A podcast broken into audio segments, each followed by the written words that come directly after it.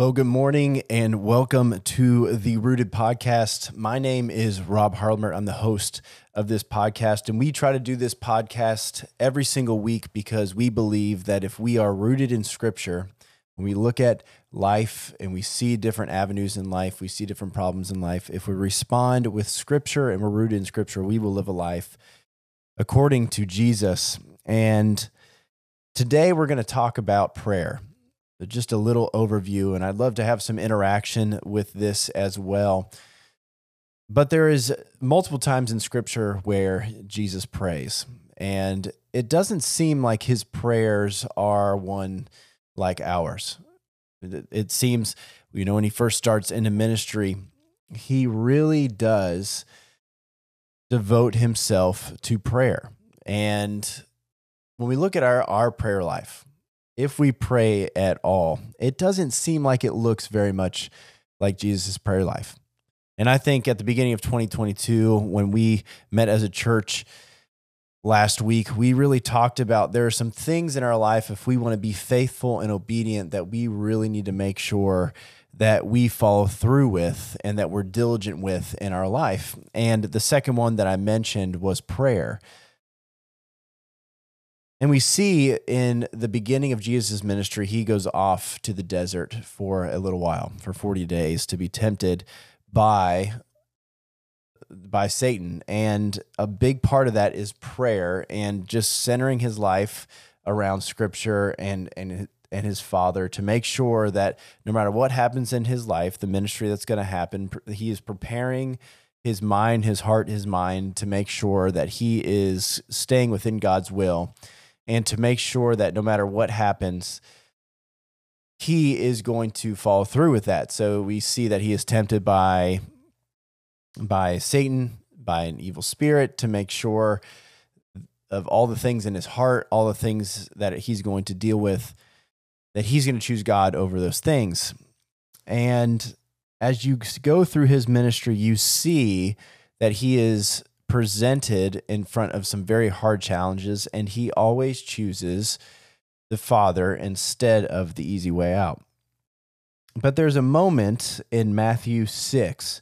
This is the Sermon on the Mount, and he's he's kind of ending the Sermon on the Mount. And he's going through a bunch of different issues that are very, very important. He's he's targeting the Jewish people. He's kind of putting them in contrast with the Jewish leaders and saying like this is what the leaders do, but I, I say that you should do this, or he's elevating the teacher teaching of the rabbis around. And this is what he says about prayer. This is in Matthew 6, uh, starting in verse 5. He says, And when you pray, do not be like the hypocrites, for they love to pray standing in the synagogues and on the street corners to be seen by others. Truly, I tell you, you have received their reward in full. But when you pray, go into your room, close the door, and pray to your Father who is unseen. Then your Father, who sees what is done in secret, will reward you. And when you pray, do not keep on babbling like pagans, for they think they will be heard because of their many words. Do not be like them, for your Father knows what you need before you ask. This is then, this is how you should pray. Our Father in heaven, hallowed be your name. Your kingdom come, your will be done on earth as it is in heaven. Give us this tis today our daily bread and forgive us our debts as we also have forgiven our debtors. And lead us not into temptation, but deliver us from the evil one. For if you forgive other people, when they sin against you, your heavenly Father will also forgive you. But if you do not forgive others their sins, your Father will not forgive your sins. So we get this really small part of Scripture, this little picture of about prayer, and we see that it, it seems to be that the biggest issue has to be why we pray. And I guess in this issue or this this time, there were minister, we would call ministers, rabbis, teachers, people of high esteem in the Jewish culture, would try to receive praise or try to elevate themselves because of their great faith acts. Um, they wanted to make sure everything that they did was it's reciting scripture. They would help people. they would make sure if they they did a good deed or they gave, they prayed, they want to make sure that everybody saw what they did so that they received some sort of earthly reward of praise. I guess they wanted to make sure that if they were a leader that other people needed to see them leading in that way. But Jesus says, look, that doesn't matter um, because your father knows what you need before you pray. There's no need to just expound on that um, like you're babbling. You don't need to do it in front of other people so that other people see that you're praying because it really is a connection between the person and the Father. It is not a connection with you, other people, and the Father. This is a way that you can connect with Him in worship, but also have a way that you can ask for things to make sure that your sins are forgiven, to make sure that you're elevating the Father by worshiping Him, giving the praises that He needs. And I love at the beginning, it's like you just need to be short because your Father knows what you need before you ask. And that little part right there is something that I have been kind of wrestling with over the past probably week because when we see Jesus pray, it, it just describes him as like giving thanks or just laying a hand on somebody. And he asked the Father to intercede in that moment. So whenever Jesus feeds the 5,000, you know, he's given five loaves and two fish. And there seems to be some sort of lack of faith or just the disciples' mind isn't positioned in the right way. And Jesus tells everybody to kind of, you know, get into groups of 50, I think. and then he makes made sure that he took this five loaves and two fish and he gave thanks and started to multiply it. What we don't see in scripture, and, and I don't know if it's intended to be this way or not, but we don't see like this long drawn out prayer between Jesus and the Father. It just seems like there's this constant communication with the Father. And then whenever he needs something, he kind of stops what he's doing and he's intentional by asking the Father for something. It seems that he is really praying without ceasing in his life. He's making sure that there's this constant communication and flow between the Father and him. So whenever he needs something, he doesn't need to go through the formalities of our Father, hallowed be your name, your kingdom come, your will be done on earth it is in heaven. It just seems he always does that. So whenever he needs something, he just asks for it in that moment. I've talked about this multiple times, but it really seems that the day to day life and the things that he needed to do in his day to day life really interrupted his prayer life.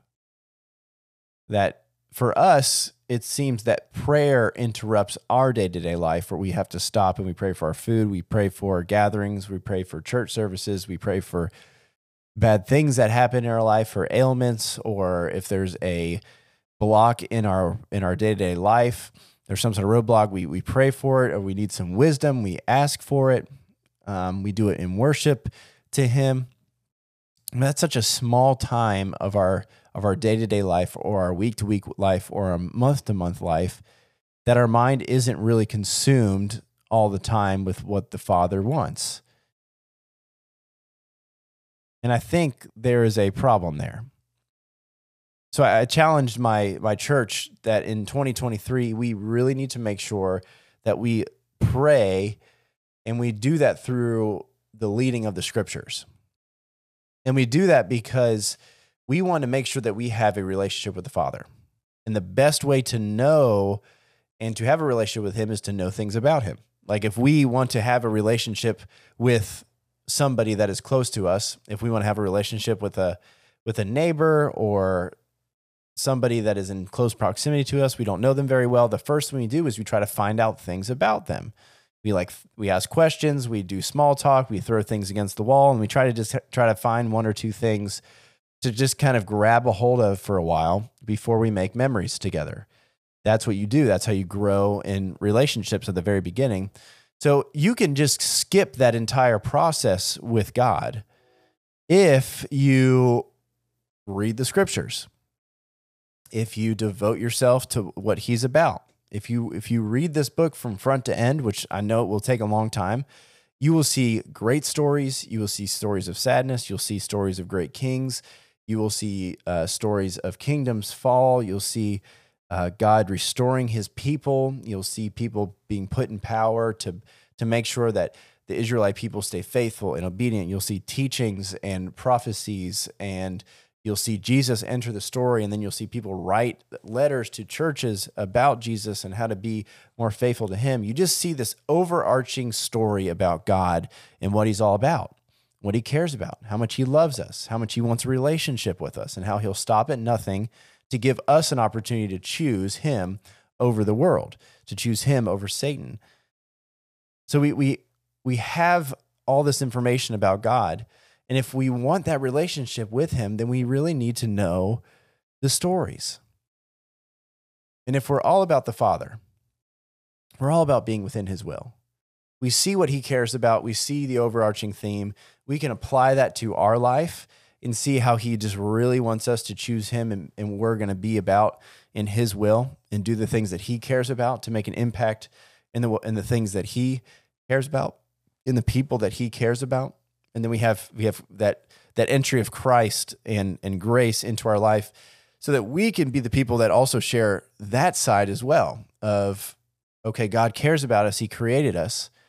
But how do we have that connection? Well that's through the death burial and resurrection of Jesus and the grace that we can receive from that the forgiveness of sin so that there's no longer the separation.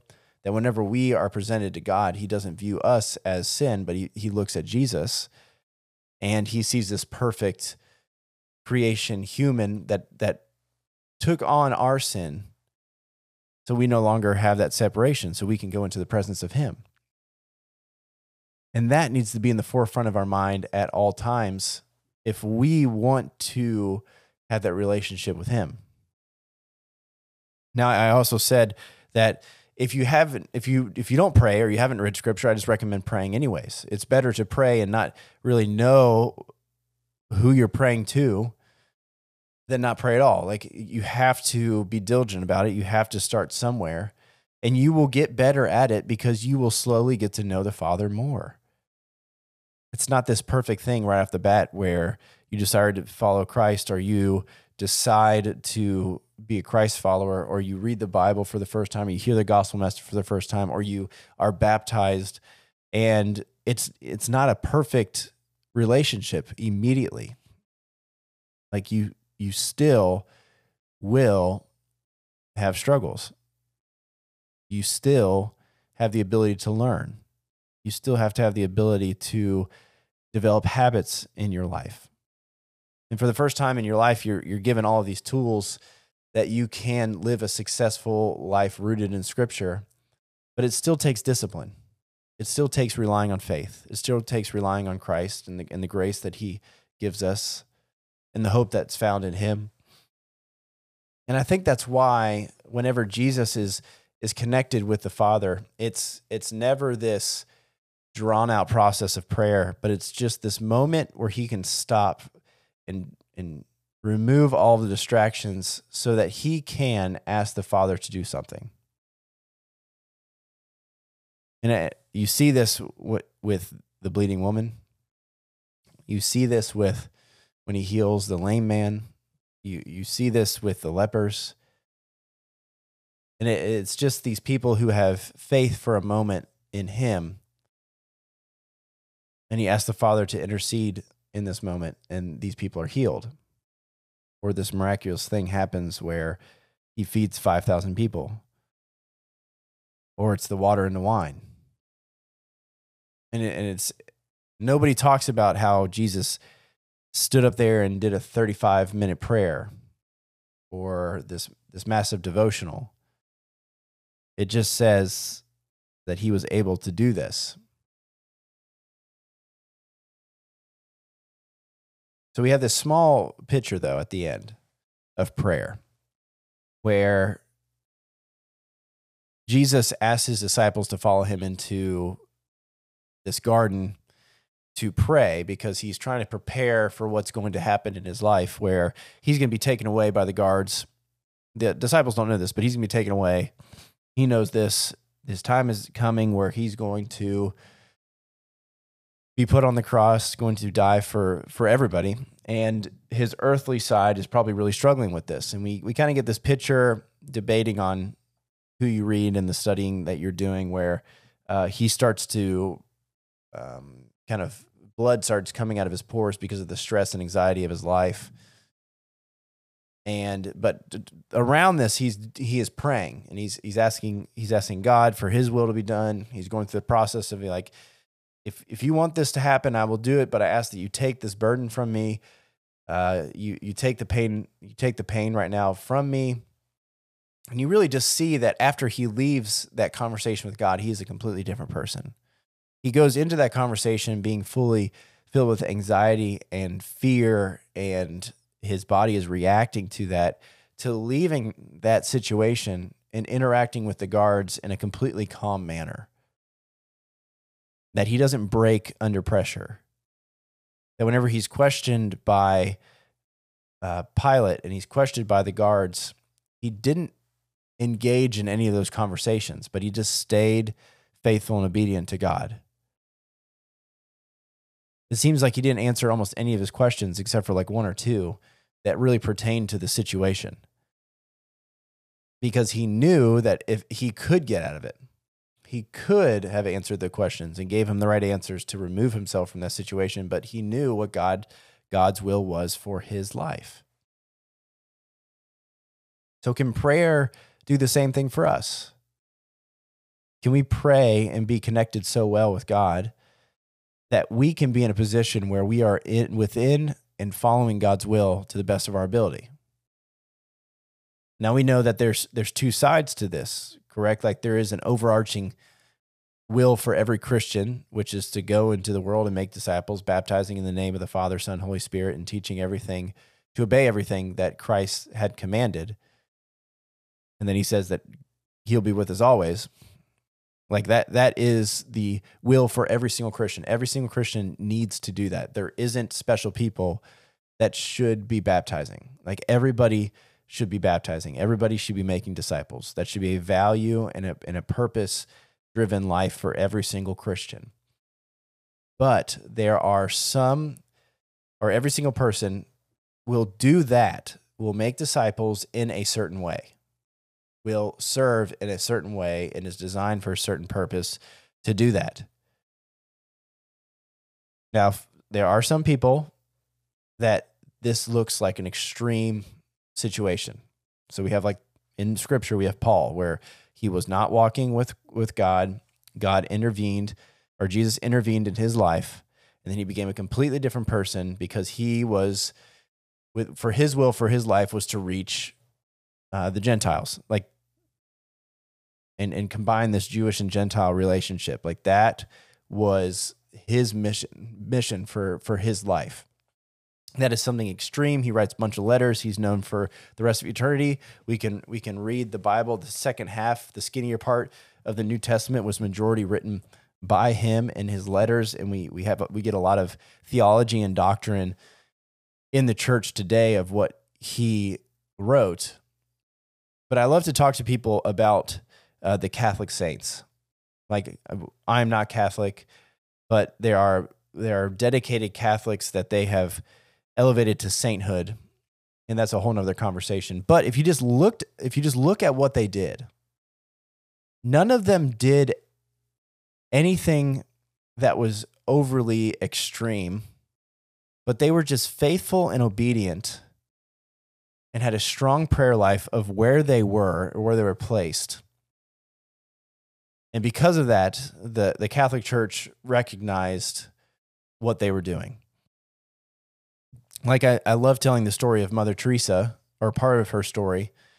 She was a a giant in the faith when it came to the end of her life. Like everybody knew about Mother Teresa. There's books written about her, about this lady who was placed in a in a foster and orphan home taking care of these kids who were riddled with disease during the the AIDS spike and and a bunch of other things. And she was just faithful and obedient. And she wrote letter after letter asking God to remove her from the situation. And and it almost seemed like God was silent because she was supposed to be in that situation, taking care of those kids, being faithful and obedient. And just because she was faithful and obedient in that moment, she had an opportunity to make an impact for that specific situation that she was placed in.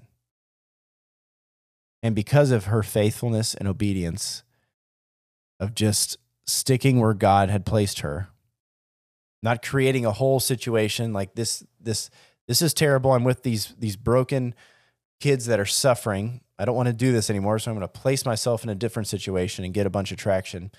The reason she got traction wasn't because she did anything flashy. The reason she got traction and, and God placed her in a certain situation because she was faithful and obedient to what God had in her life. So for most of us, God is going to place us in a situation, and we just need to be faithful and obedient to what, what He commands, be faithful and obedient to prayer, and just be open to whatever possibility God has for us in this moment in life. But that's only going to happen if we are connected to Him. That's only going to happen if we have we put ourselves in a position where we can be open to receive something in a moment through connection with prayer through connection of knowing our Father. It is so important. It is so very important to make sure that we know the scriptures. We know what, what God is all about. So whenever we pray and connect with Him, we can recognize that there might be a moment or multiple moments or in a position where we have the opportunity to be within God's will of making disciples of all nations, baptizing in the name of the Father, Son, Holy Spirit, and teaching others to be faithful and obedient as well. If we can do that in our current situation, that is being within God's will.